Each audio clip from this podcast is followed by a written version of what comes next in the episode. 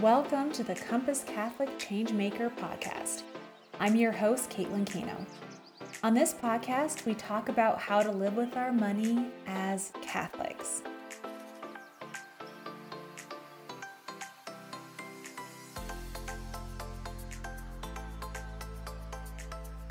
Hi, Changemakers. This is Caitlin Kano. And last week we were trying to do our podcast via Instagram Live and then pull the audio it didn't quite work out. We're learning, we're figuring it out as we go. Um, we know what to do next time, but I wanted to go ahead and record this episode just to make sure that all of our podcast listeners would have access to the questions that we answered um, on our Instagram Live event that didn't actually post, but that's okay. We're going to figure it out going forward. So, in that Instagram Live, the topic that we were focusing on was budgeting for large families. I have four children, and I was joined by our business manager, Jenny Ibarra, and Jenny has six. Um, we have people involved with the ministry, like Danielle Bean, who's on our board of directors. Um, I believe that she has eight. Um, we've had the Fast Singers on the podcast.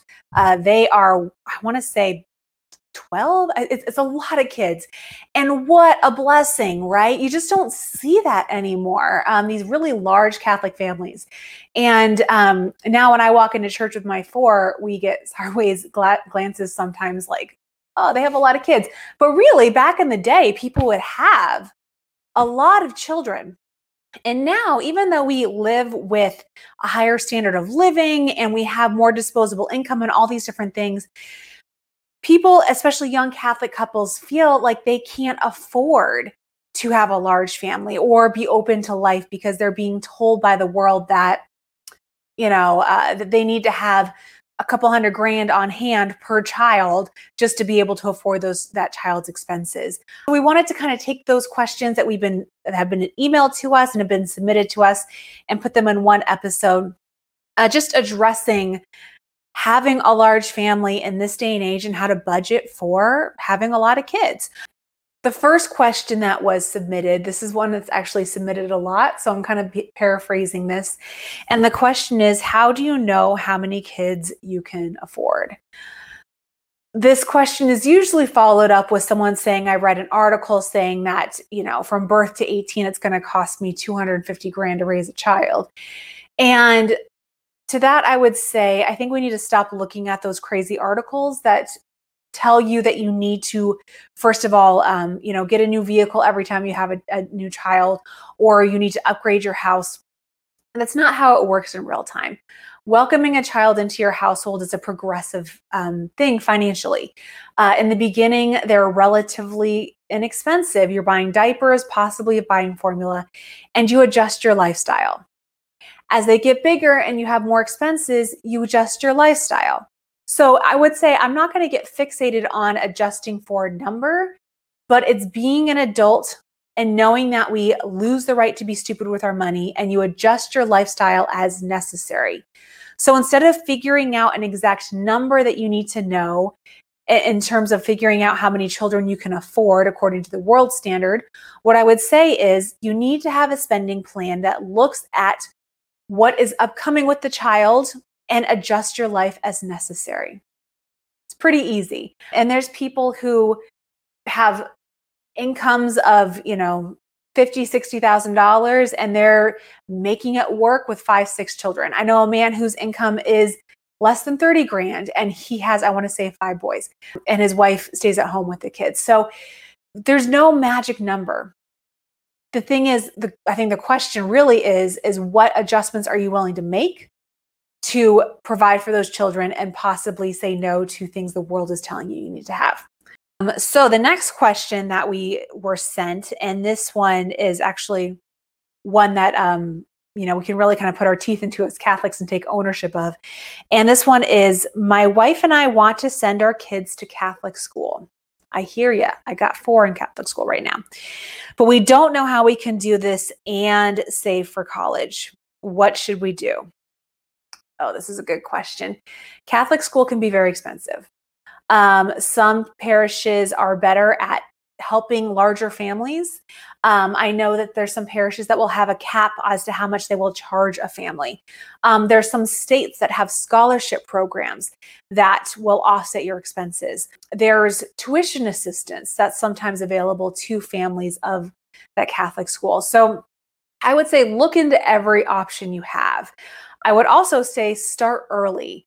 This is a conversation that you should have with your spouse, you know, before the kids even arrive as to how are we going to educate these children. And when we bring them to be baptized and we say we're going to be raising them within the faith, what does that mean? Does that mean that we're sending them to Catholic school? Or does that mean that we're sending them to public school?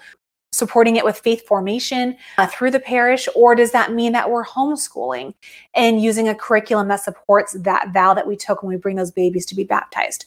So think about that. Um, and something else I want to also suggest when your child is born, you can open something called a 529. A 529 is a mechanism that you can use to save for college. But it's important to note that recently rules around 529s have changed and that you can use a 529 to save for private school education, aka Catholic school. So instead of everyone bringing in crazy things you don't need at the child's baptism, um, you know, you already have all the necessities usually at that point. Consider opening a 529 and then giving people the ability to contribute to it to offset your Catholic school education expenses. So, just something to throw out there. Um, that's a possibility. And I'm going to put some notes in the show notes that you can look at from USCCB that talks about using a 529 to pay for Catholic school. Another part of this question that I want to address is how do we do this and save for college?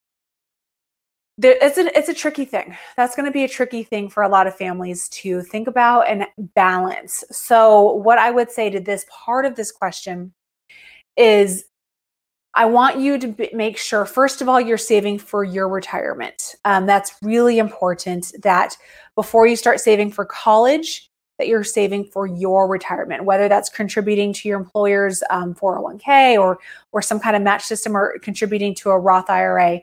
I want to make sure you're saving for your retirement as well.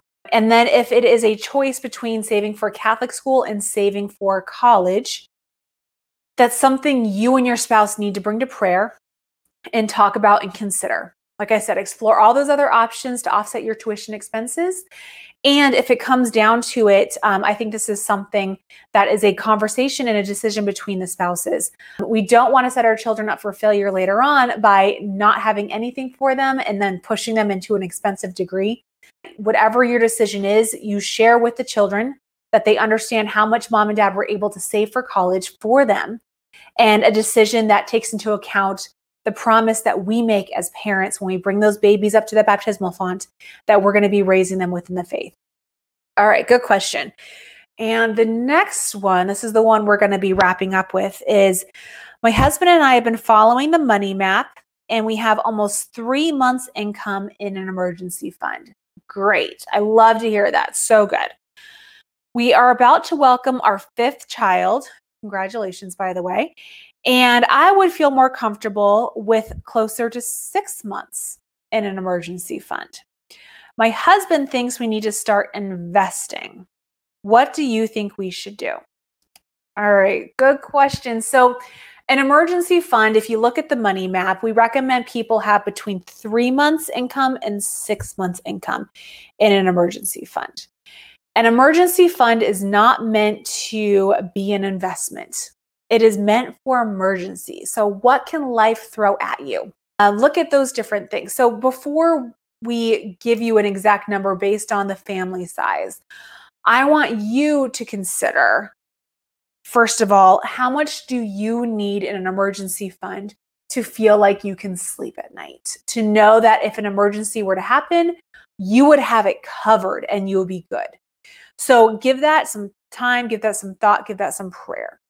I would also suggest that you need to look at how volatile your family income is. The more volatile the income, the larger the emergency fund you'll need. Your primary breadwinner is commission based, and you have some months where it's like feast and some months where it's famine. you're going to need a larger emergency fund because you may have an extended period of famine where you need to bridge that, right? So the more volatile your income, the more of an emergency fund you will need. I also invite you to consider what kind of emergency would your family most likely face if an emergency were to happen? Um, if you are maybe a, you know, a military couple and you are across the world and an emergency in your situation would be possibly a death in the family where you have to get everyone back across the world for like a funeral, God forbid, right? You may need a larger emergency fund than if all of your family is within one town and it would just be handling you know some things like funeral expenses if an emergency like that were to happen.